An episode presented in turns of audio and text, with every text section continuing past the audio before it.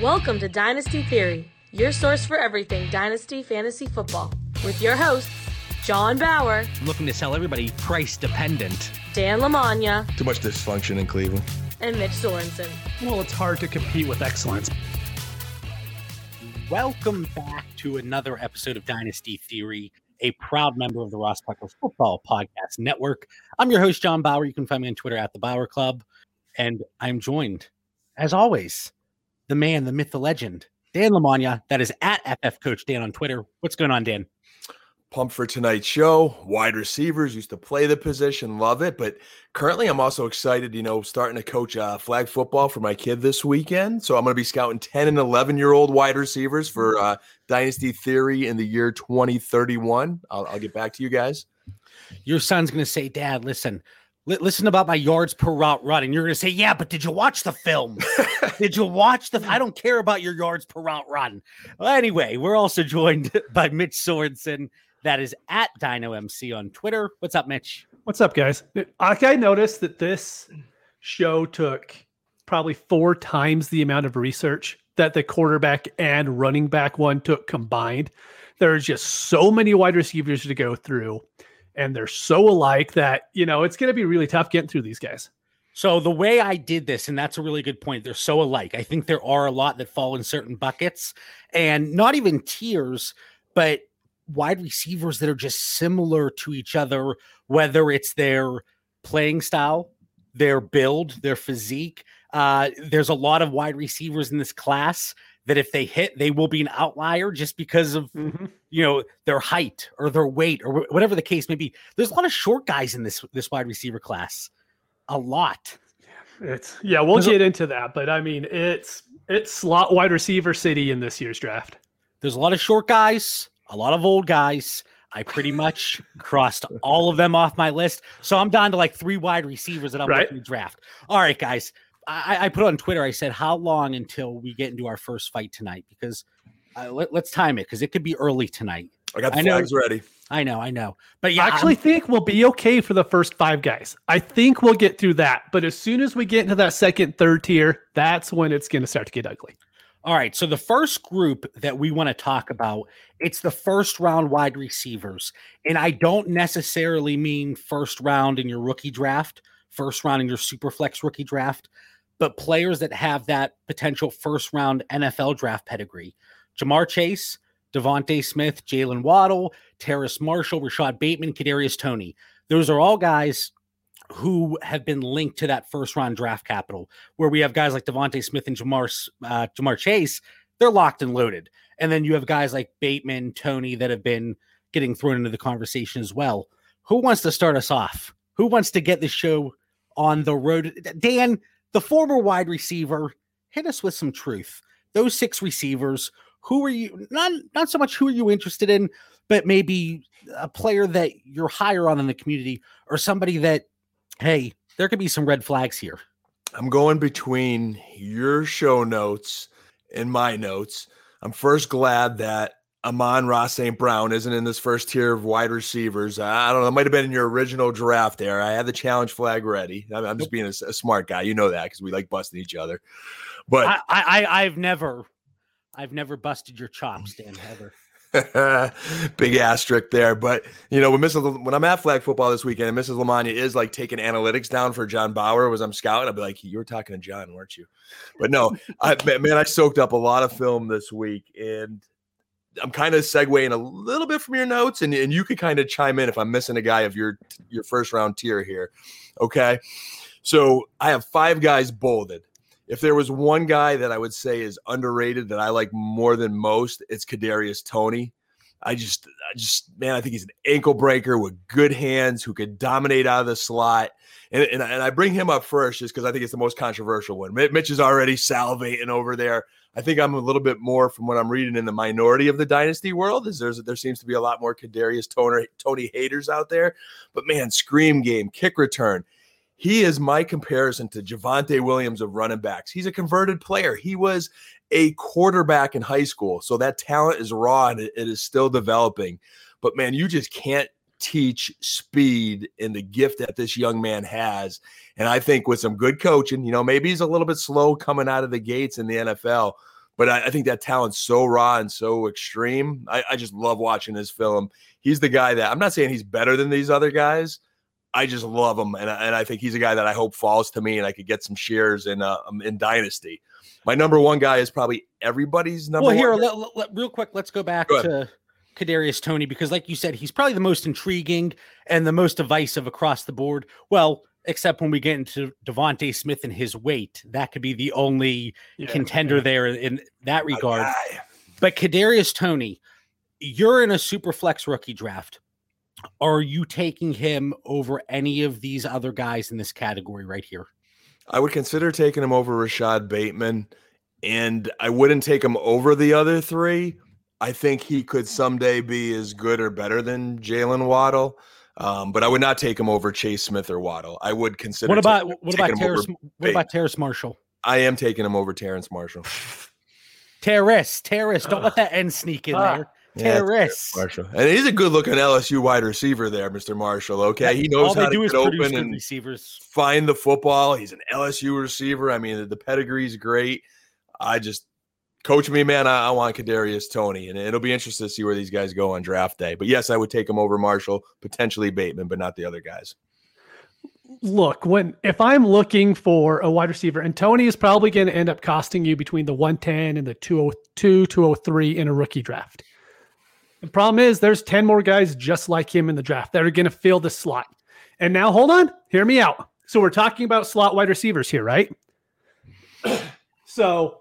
We have Tyler Boyd. Tyler Boyd is kind of like the really good slot wide receiver that we look at, right? He was third in the NFL in slot targets. Really good. Do you want it? And there was someone else tied with him. Do you know who was sixth and seventh, but they were tied? Was one of them Danny Amendola? He was actually one spot lower than them, but it's Russell Gage and who else? Keelan Cole was right underneath them. But so the reason why I bring them up is, like, how much are you paying for those guys in Superflex drafts? Are they the 12th, 13th, 14th round? And you're not having to give up an early two in order to get that. So are we saying he's going to immediately come in and be the fifth best slot wide receiver in the league? That's my worry about it. That's a valid point, because if the name you brought up there, obviously Russell Gage, Keelan Cole, there's not much too much dynasty value there. But out of slot receivers, once you get through like Keenan Allen, players like that, Tyler Boyd, he's probably one of the more expensive ones. Yes. And like you said, he's kind of the ceiling. If I put out a poll on Twitter, or I ask league mates and I say, 204 or Tyler Boyd, there's probably going to be a split there.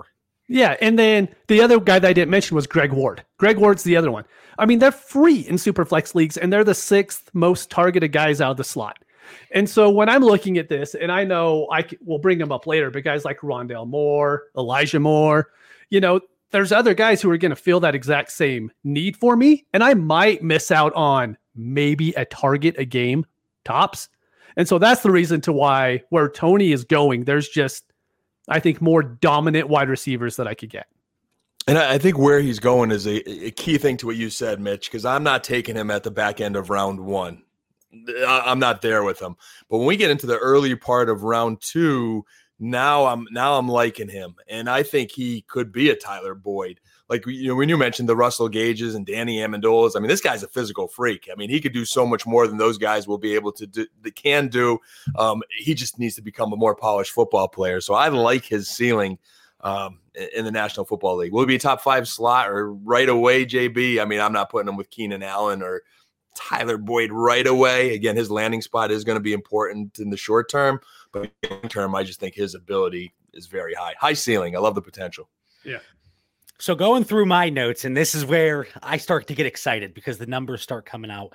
And Dan, just so you know, I have my sheet up. So I'm not looking at the screen. If you pull your red flag out, just wait, because I'm not going to see it, just to let everybody know. But when I was going through my notes and pulling everything, it kind of turned into a very anti Kadarius Toney and anti Jaylen Waddle slugfest, if you will. So bear with me. Since 2003, that's always the number, 2003, 39 wide receivers were taken in the first round. One of them was 20 years old, Brandon Cooks. 14 were 21, 16 were 22, 8 were 23. When you look at the players that had multiple wide receiver one seasons, that 21-year-old threshold, 29% hit rate, 18.8% for 22, 12.5% for 23. So just something I want to throw out there, you know, as a blanket statement over everything. But for Toney, the analytics community is not going to like him. And a big reason, hold on, hang on to your flag. I'm watching now, Dan. But a big reason is the fact that he was not a wide receiver to start. So you can tuck those flags away because I understand that. And this is the one player where you're going to have to rely more on the film aspect than I can't even concentrate right now because of the way Dan, what a fool, but a player that you're going to have to rely more on the film for than the analytics. But 7 first round wide receivers were not an early declare. One of them had multiple wide receiver one seasons.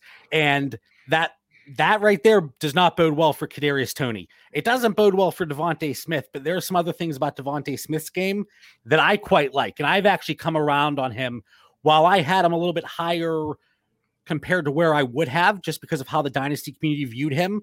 I'm catching up there. And DeVonta Smith, I think I'm getting to the point where maybe I should have been to start. So Dan can throw out the I told you so. Just so I don't keep rambling on with numbers, break it up a little bit. Mitch, Jaylen Waddle is that player that I can't get on board with. And you told me earlier in a text message, you said, JB, you're wrong. You are. I think you are. So I think Jaylen Waddle, actually his fit matters more than anybody else. So we know Jaylen Waddle wins with speed. He is, I mean, no one... Sorry, happens every time. But no one is going to be the next Tyreek Hill, right? But he is going to be a guy who could be in sort of that class. And but he has to be used in the same way that Kansas City uses Tyreek Hill. If you put him with a guy, I know he's not starting quarterback right now, but one like Teddy Bridgewater, Drew Lock, those kind of guys, they just can't do what needs to happen. Right? Like they can't get the ball to where it needs to go. He needs to be able to run 40 yards down the field, running out, and then run a 20-yard out the next time. Right? So he has to be used all over. And if they're not using him that way, if they're just having him run, just doing the old what the Rams did with Sammy Watkins when he was there, you know, it's just a waste. But if you could put him with a very excellent play caller, I actually think his ceiling is the highest in this class. All right, well, now here's where a few more numbers are going to come out. So I had to break it up just a little bit. And Dan, you got back just in time. You had a little glitch there. And you're back to hear some more numbers. 9 first-round wide receivers under a 30% college dominator. Only one of them had a wide receiver one season. That was Percy Harvin. Again, who falls in that category? Jaylen Waddle and Kadarius Toney. No first-round wide receiver has had fantasy relevance while not having a breakout age. Jaylen Waddle. All right. Breakout age of 21 or older. These are the receivers. Ready? They were taken in the first round. Craig Davis, Craig Davis. Who is that? I think it's just some generic name thrown in there. Henry Ruggs, Kelvin Benjamin, Robert Meacham, Kevin White, Mike Clayton, Anthony Gonzalez. Mitch, how many top 12 wide receiver seasons does that crew have? I mean, look, you know I'm going to fight back on this, right? Because none of them are Jaylen Waddle, right? I mean, that's my issue with it. Like, I understand the numbers, and I understand why this is saying his chance to do it is really low because none of these other guys can do it, right? But at what point with numbers do we look at the NFL is changing? We know the NFL game itself is changing compared to even what it was 5 years ago. Like, wide receivers... They're playing faster. Go ahead, Dan. You can speak to it better than I can. This is for you, Mitch. I want you to finish your thought. You mentioned the game is changing. 2 weeks in a row, JB mentioned since 2003. That is 21 years ago. I'd be a little bit more curious if you could check your 21 years ago. What year is it? 18 years ago. Sorry, my bad math. It's 2021 now. I was saying 21, but 18 years ago. We hear how the game's changing. Mitch, right back to you, man. I wanted to throw that out there. No, that was the only thing that I was going to bring up is when those guys were coming out, like you speak to Kevin White, right? Kevin White was what? Easy on Kevin. He went to where Mike Ryan worked. Right, but he was like 6'4", 220 something, right? Like he was a big dude. Like those guys just don't come out anymore because that's not what the NFL is looking for. And so that's kind of where I get a little pushback on the numbers is, are we willing to change it with how teams are willing to draft now? Because I could tell you 8 years ago, there is no chance in hell that DeVonta Smith was going to be going in the top 5 picks. And there's a chance that it happens this year. Listen, I completely agree with you that the game is changing. We've talked about that on so many different levels, whether it's the type of quarterback that has really been a fantasy asset, you know, the more mobile quarterbacks, whether it's the way the NFL is drafting running backs and how they view them, or with wide receivers, the physical, you know, just the body type of the wide receivers that have been doing well recently. Yes, it's changing, but when you start to get all these different metrics and you group them together and you create those thresholds, I don't, Jaylen Waddle, whether or not you want to say the last 18 years, the last 18 months, he's going to be an outlier. And the point in going back further than just the last few years is to create that larger sample size. And Mitch, you told me, John, I hate whenever there's 5 different metrics lumped together. It's like, okay, a receiver that did this. So let me ask a question. And yes, I want to ask a question. If I say, Mitch, Dan, I'm going to give you a die and you roll it. And if your number comes up, you get $100. That sounds pretty good. 1 in 6 chance. But now I say, you know what? Scratch that. I'm going to give you a coin. And if you flip that 50-50 shot, you call heads or tails. Now I give you $100. That sounds even better. That is what analytics does. When you start tying together all these metrics, it starts narrowing it down. If you really quick, let me just say, if you look at just draft capital alone, it has a hit rate there. If you look at breakout age alone, it has a hit rate there. College dominator. But when you start tying everything together, you get more pieces of the puzzle. And I'm not saying screw film. That's not what that is. But when you can put all of it together, it starts to give you better odds. And that's when you start flipping the coin over the die. And I think it's good information. And we are piecing the puzzle together. I throw out a perfect analogy and Dan says, we're going to move on. And we know we are drafting these guys accordingly to risk. That's why we rank them. But JB, there's so many more 4 wide receiver sets. We're seeing so many more of these wide receivers pan out. We're seeing these wide receivers develop and pan out and produce quicker. Like the game is just evolving where I think the percentages, the analytics, I think if we shrink this sample size down, it's got to be showing a little bit more of a hit rate than in years past. And I think with this first tier of guys, I think the odds of the majority of them hitting is good. Now, how much they hit, that's where I say we're putting the puzzle again. And I look forward to our final thoughts tonight, which we got a while to go before we get there. But, we have taken our study in so far. I'm feeling pretty good about where these rankings are coming together. But the NFL draft, that there's going to be more. I'm going to save it for the final thoughts. But you said something, and it really resonated with me right there. You said, talking about hit rates, what is a hit for you when we talk about these wide receivers? Is it one wide receiver 12 season? A wide receiver 24 season? Because if I'm taking a wide receiver with a top 8-9 pick in a super flex rookie draft, they better be productive on a multi-year basis. And you're telling me you feel comfortable with Jaylen Waddle being in that situation? I mean, I'm looking Waddle at the back end of the first round for me. So if I get Waddle in the back end of the first round, that means my team is probably a contender. All right. So I'm a little less needing Waddle to be a superstar in my team. Versus if I'm picking in the top 6, 8, now again, looking at super flex, quarterbacks may or may not go a little bit heavier. That factors in, that pushes some of this talent back a little bit. But Waddle, for him to hit, he needs to be a productive NFL player that's going to be in my starting lineup flex for years to come. If I take him in the top 6, he's got to hit. And that's where Ja'Marr Chase comes in. To me, he's the real deal. Even though DeVonta Smith is my guy, I'm putting my heart aside here, and I'm saying, hey, Ja'Marr Chase is a guy that has to hit. He needs to become a superstar. DeVonta Smith might slide in some drafts. Jaylen Waddle might slide a little bit. When I say slide, if it's a rookie draft, that might be late first round.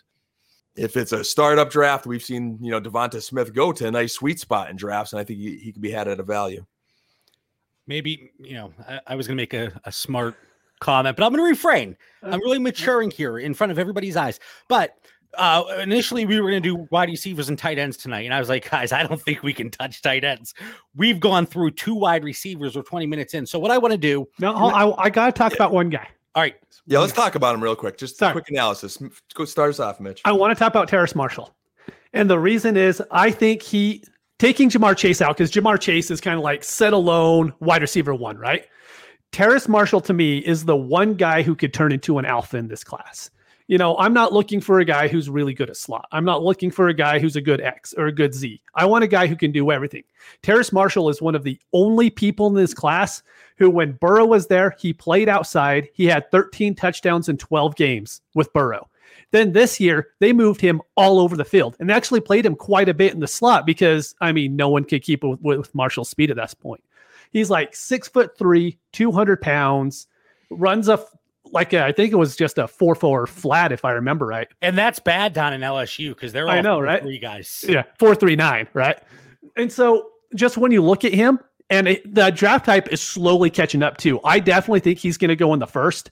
And as long as he doesn't get that like horrible Baltimore Ravens landing spot, he's going to be the guy that I'm going to be drafting a lot more of than I think anybody else is. Because I really think that it's smart when you have this amount of guys compacted in. I want to be overweight on a player. I want to be DFS Dan. You know, you have 20 lineups going into GPP.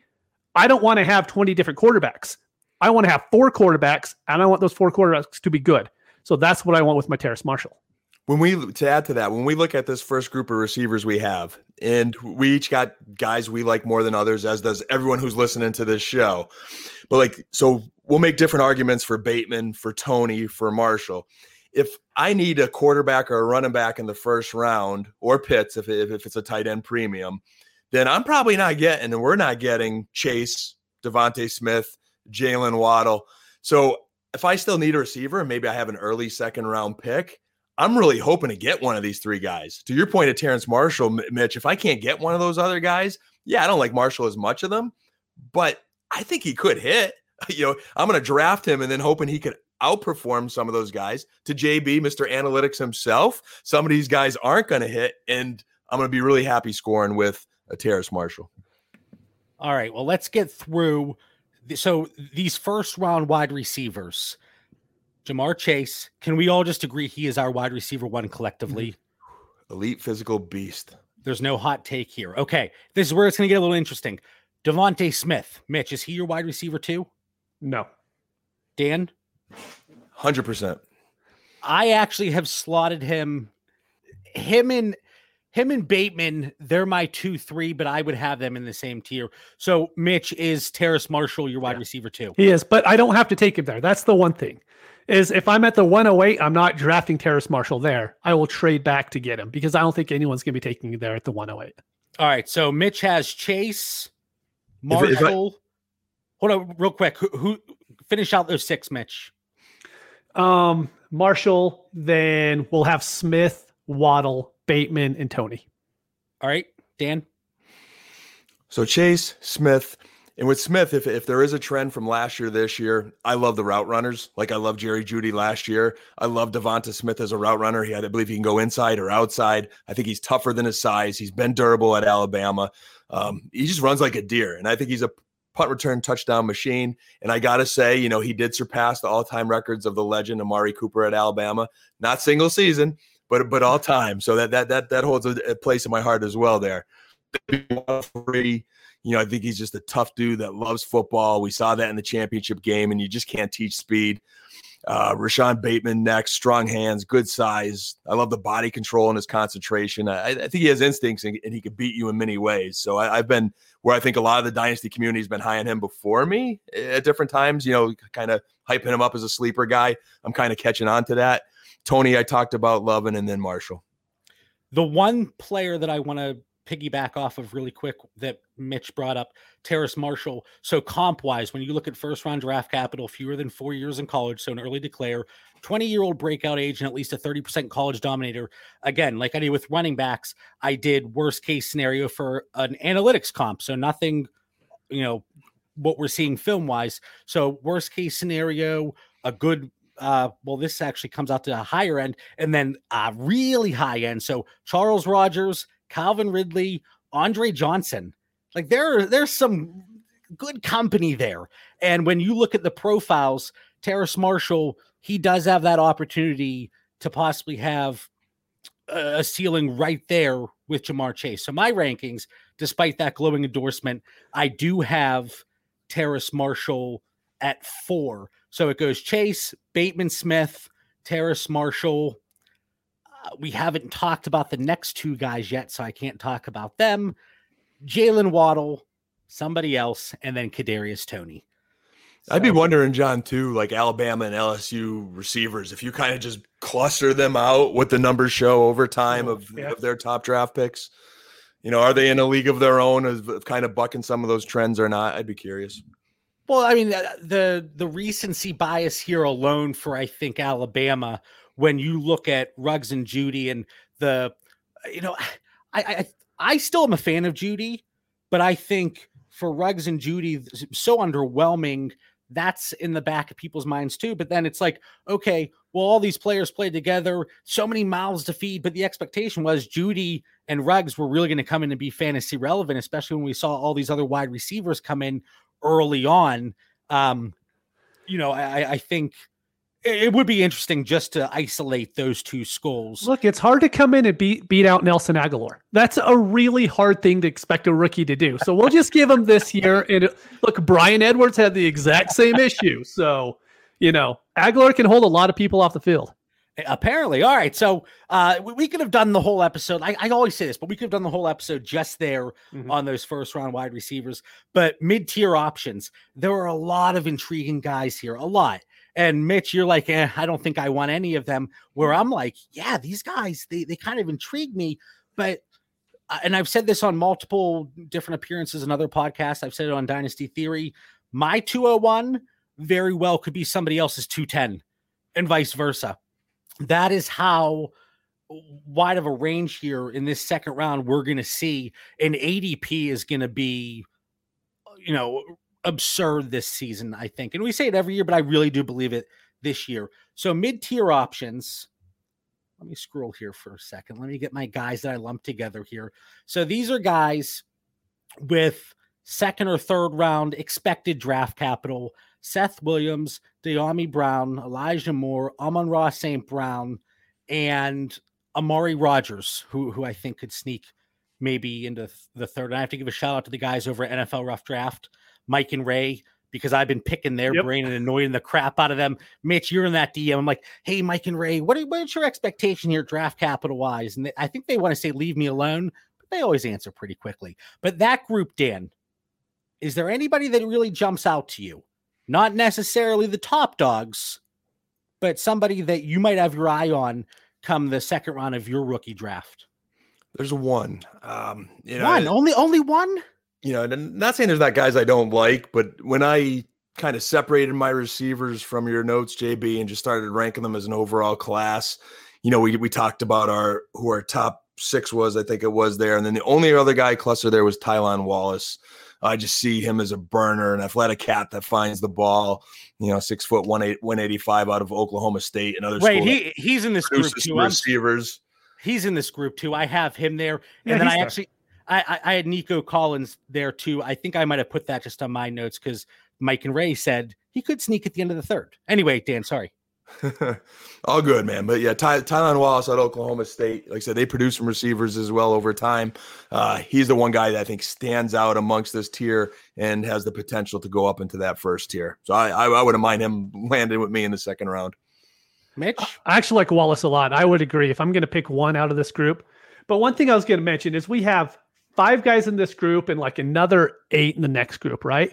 To me, they're so close to where if we say Green Bay drafts one of them, I don't care what their name is in the second round. They draft a wide receiver. That wide receiver is going to jump up above everybody, no matter where the rest go. I mean, the rest can get premier landing spots, but these guys are so close that, you know, I brought him up in the Discord chat and I said, Rondale Moore. If he goes there, he's already going to go in the 202, 203 range anyways, but that's going to just cement him in there. But if you bring up a guy like Who do you just bring up? Nico Collins, right? Well, if Nico Collins goes there, what's going to happen? I mean, the exact same thing.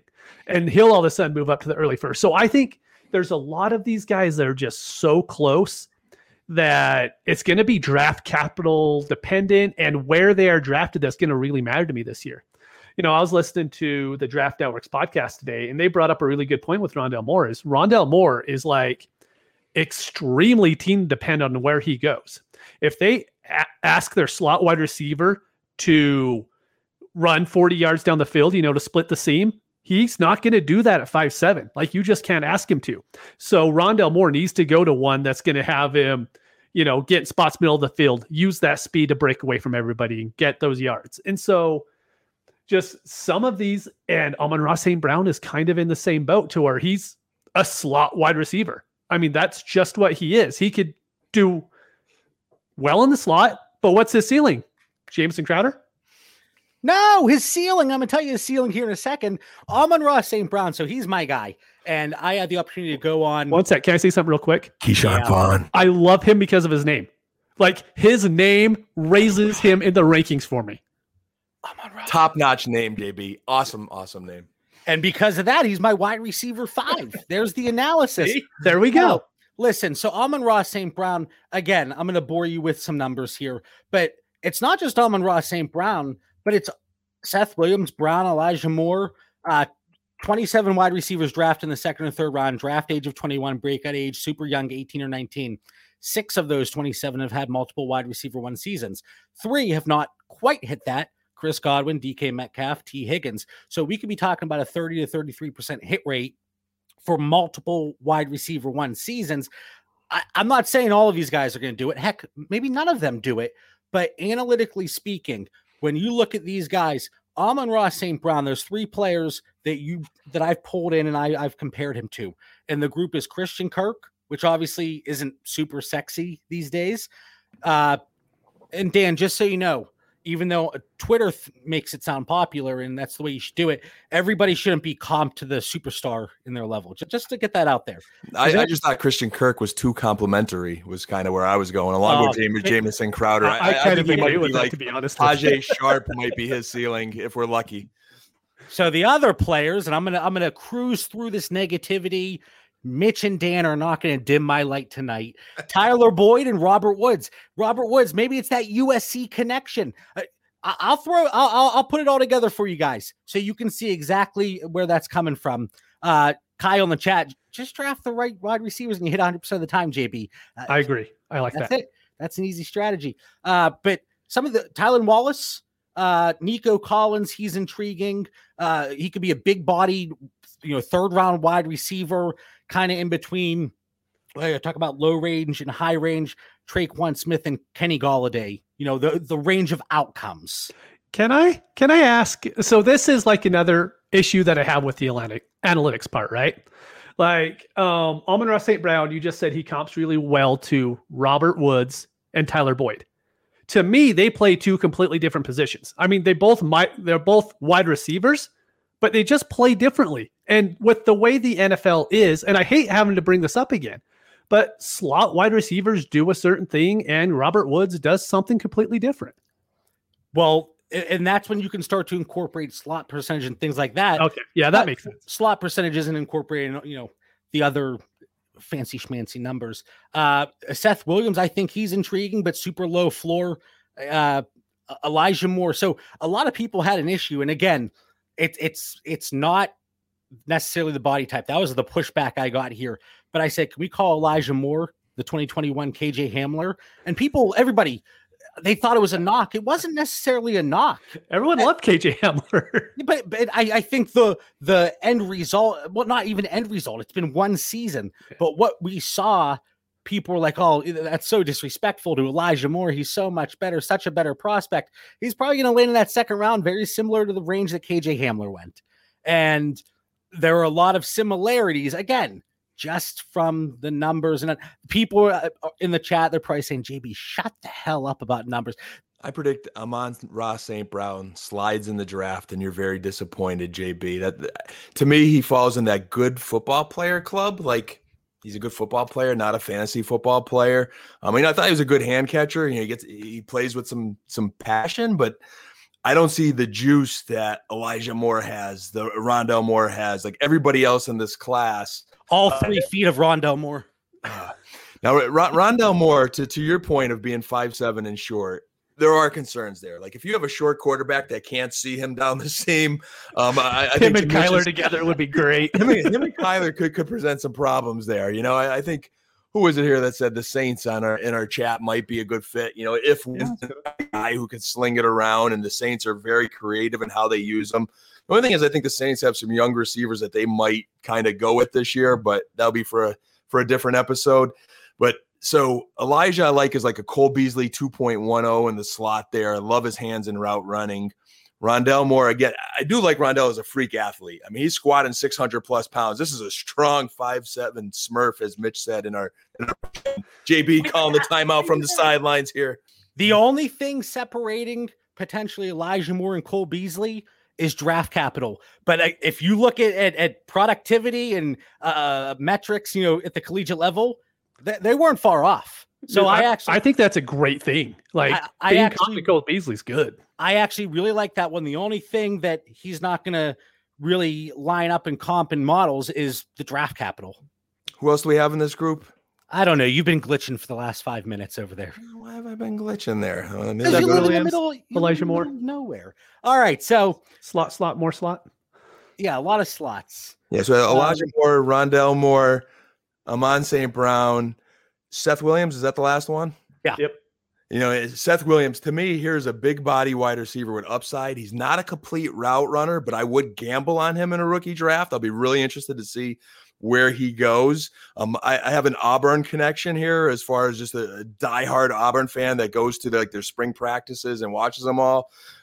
He noticed some sideline tantrums when he's getting shut down. You know, is there any baggage there? And that's going to tie into my thoughts as well tonight. But I think the talent's there. I think he's not polished, but there's potential. But there are some concerns. So he's at the bottom of that tier for me. All right, so there's about 55 wide receivers in this group. There really are. Mitch, give me the three they're the top of your list here. So Dyami Brown, he's a guy who's just an X wide receiver, and that's something that we don't see a lot of in this class. He's a guy who is like the perfect complementary wide receiver to Michael Gallup type, right? I mean, I think that's like the perfect way to look at him. And then if I had to guess, I'm not going to steal your guy, but the only other one I'm going to bring up, like I know he weighs 145 pounds, but it's Tutu Atwell. And the only reason why I bring him up, the NFL Network people love him. And if they love him and they bring him up on every single mock draft, that's because people in the NFL are telling them, we like this guy. And if he ends up getting really good draft capital, he weighs 150 pounds, you know, he'll end up sliding a lot in drafts just because dynasty players are smart enough to know that wide receiver is probably not going to last. But there's a reason why NFL teams love him.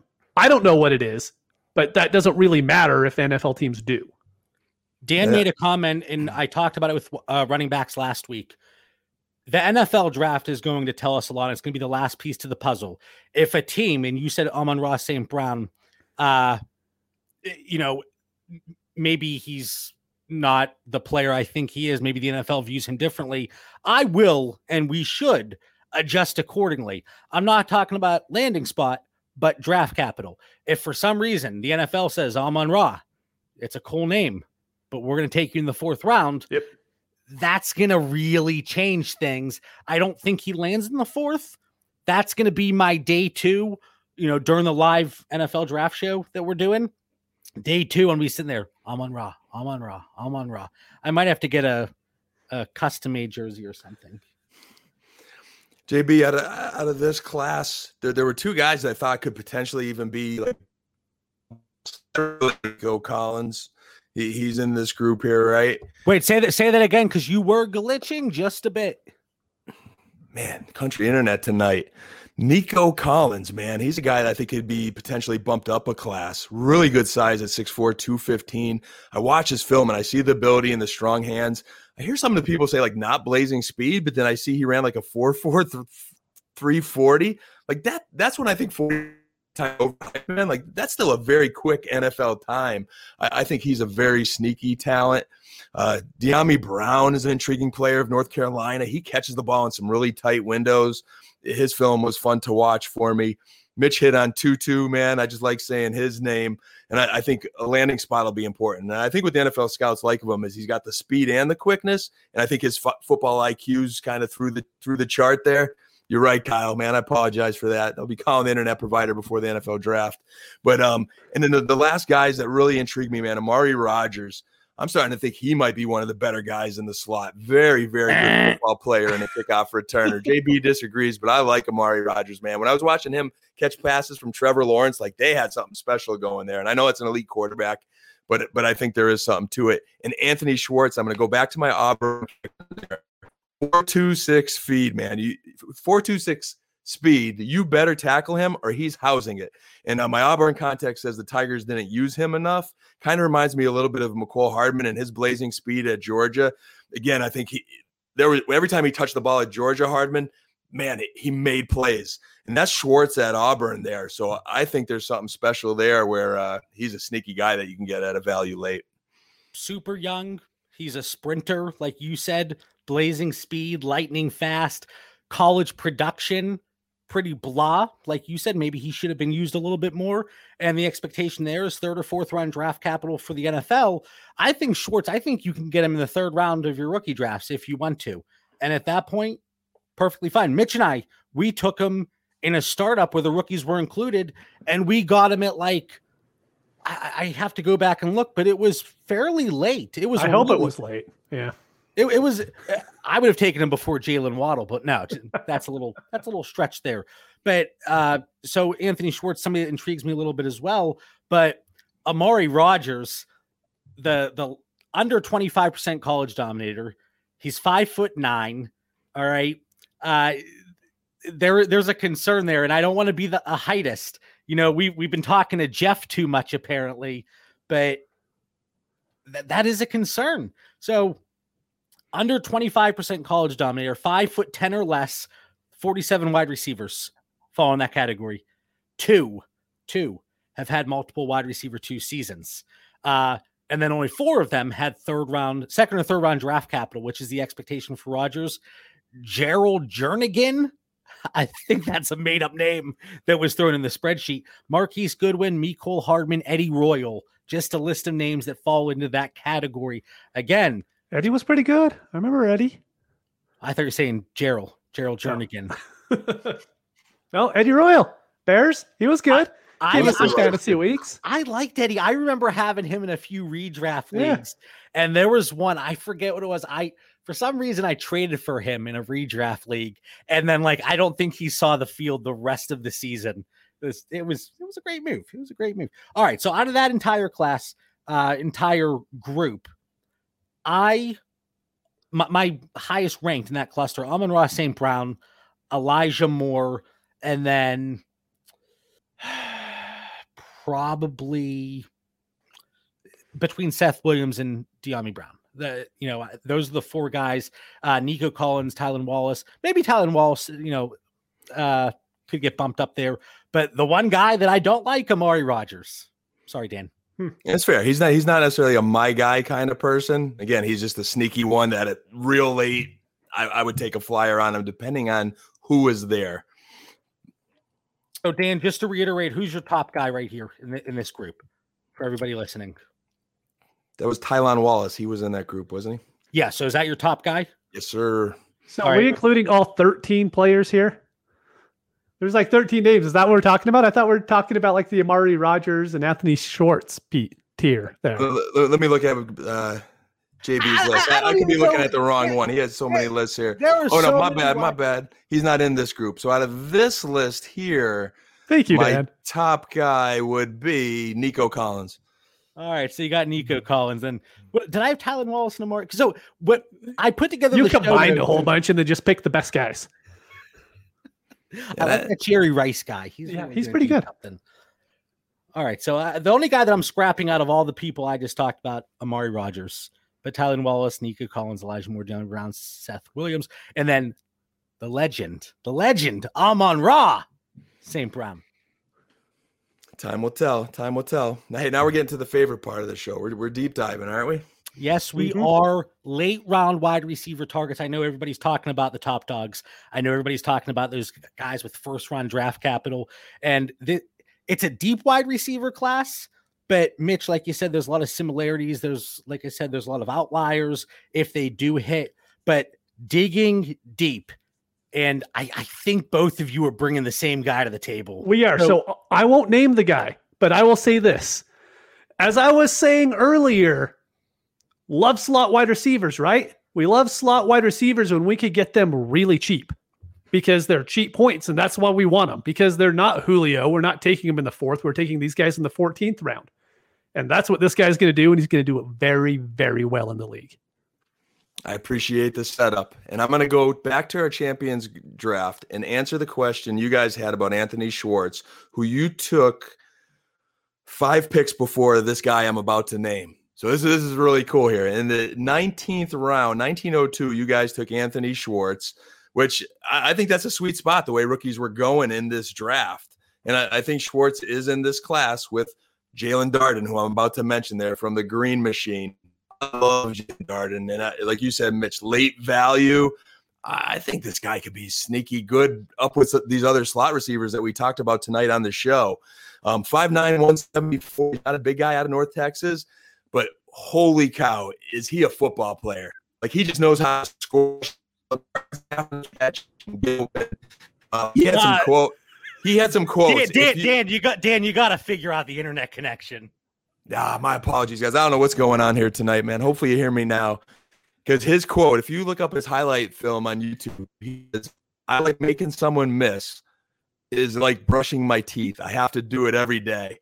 And then he mentioned slow feet don't eat. We say that in college coaching there. His stats are sick.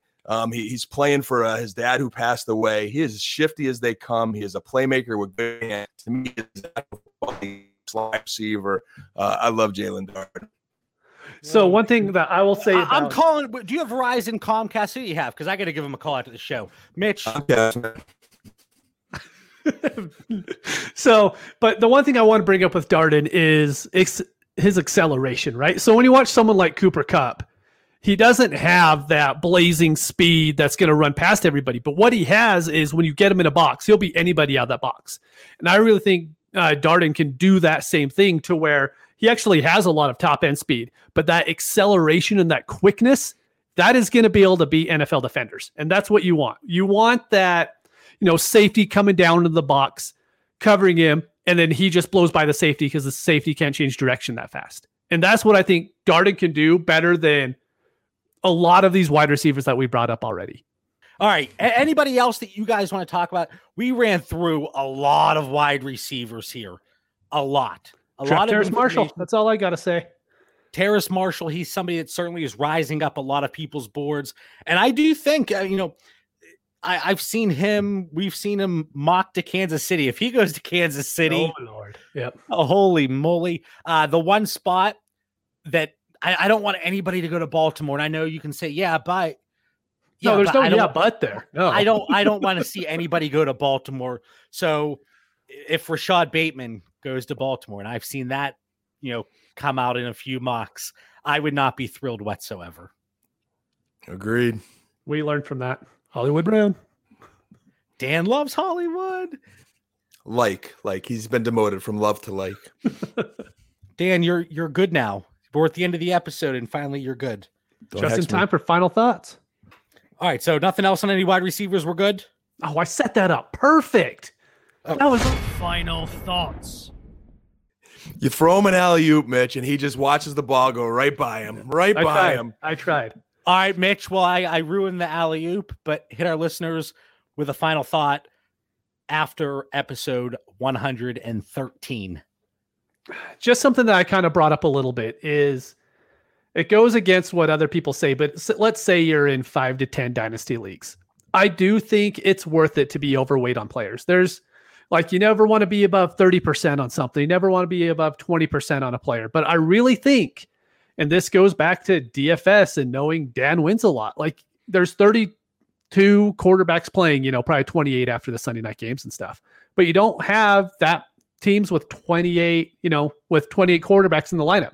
You have 4 or 5 that you like, and you go overweight on those guys because if they hit, then you hit and you win money.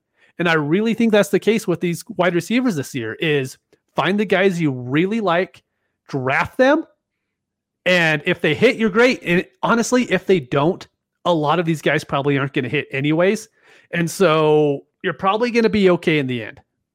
Have we ever had a disagreement during a final thought? I don't know if we have. No, I know you won't agree with this. No, and it's nothing completely egregious, but the only thing is, let's say you have 3 of these receivers in the same tier. Maybe you split those receivers up, but you're saying no, get the one. All right.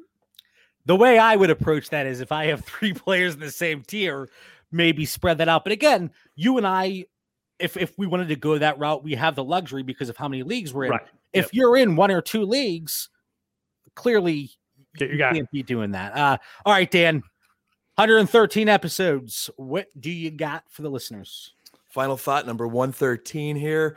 I think to all these points, you know, so I'm getting ready. You know, the wife and I were reading books last night, and well, she was reading a book. I actually had my laptop up with my rankings, and she takes a peek over and she's like, "Ooh, that's nice." She's like, "I like color coded," and then she's seeing like all the different asterisks and highlights and.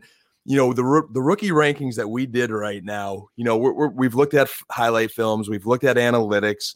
We're looking at all the information we have to get us to this point. And I kind of get a kick, like people that were like blasting stuff on Twitter, like this guy is a superstar, whoever he is, like months ago, and really have no clue. You know, I think for our listeners, we're giving you a lot of information. Take it, store it, and keep learning and keep adjusting as we go. Because JB, Mitch, and I are going to keep adjusting in every startup draft we do before and after the NFL draft and throughout the season and keep going, because I think what people kind of lose sight of a little bit, and there's a lot of great fantasy analysts that are grinding out there, but once the NFL draft comes, where those guys go, and we're going to have opinions of who went too high and too low, but they're merging their information of the film and the analytics with scouting reports, coaches' feedback. You know, football IQ merged with ability. It's not just what we see on the game film. Knowing the good and bad about the kids on and off the field. You know, when I work at Lackawanna College and I get to spend some time with the football coaches in the office, there are NFL coaches calling their office about JUCO kids that just graduated from a 4-year university. Like, they are deep diving to the JUCOs, to the high school coaches, and learning everything they can about the kids and assessing risk. We don't know the risk right now. We don't know those Darius Guice situations that we talked about. So really keep in mind that when that NFL draft comes, they're giving us new information that we don't even know. When we're wondering why some of these guys are going high and low, it's because of all those things I just mentioned. I didn't even list everything, but that's just a little off-the-cuff final thought there. You know, and then, you know, that draft capital, how much are they investing in them? They are telling us their game plan going into the next year. So if you go back to our coaching episodes, merge that with our rookie episodes, free agent episodes, now we're seeing what they're investing and start predicting a little bit of what's ahead. That was like a final novel. I loved it. Deep thought. That was like deep thoughts tonight, buddy. I guess I can't talk about you being long-winded when I pretty much had a 5-minute run-on sentence going on about different numbers. But just to let everybody know, so we went through a lot of information tonight. Some of it, you know, like that one group that we went over. I don't even know who's wide receiver one. I don't know. So next week we are going to put everything together. Quarterback, running back, wide receiver. We'll talk a little bit about the tight ends to start. That Kyle Pitts guy, he's okay. So we're going to talk about tight ends to start next week. Then we're going to attempt in 1 hour to get through 2 rounds of a mock draft. But the way we talk, we'll probably get through 3 picks. Yep. So, and then the following week, we're going to be off on the 27th, but we are going to be doing the live draft show the 29th and 30th. And then we'll have a nice little graphic made up with our final rankings heading into the draft. And then I would love to see how things kind of get changed a little bit. Keeping 23-year-old running backs not taken in the first or second round out of there. So that's my final thought. All right. We want to thank everybody for tuning in. Follow the show on Twitter and Instagram at Dynasty Theory FF. Stay safe, be kind to each other, and have a fantastic night.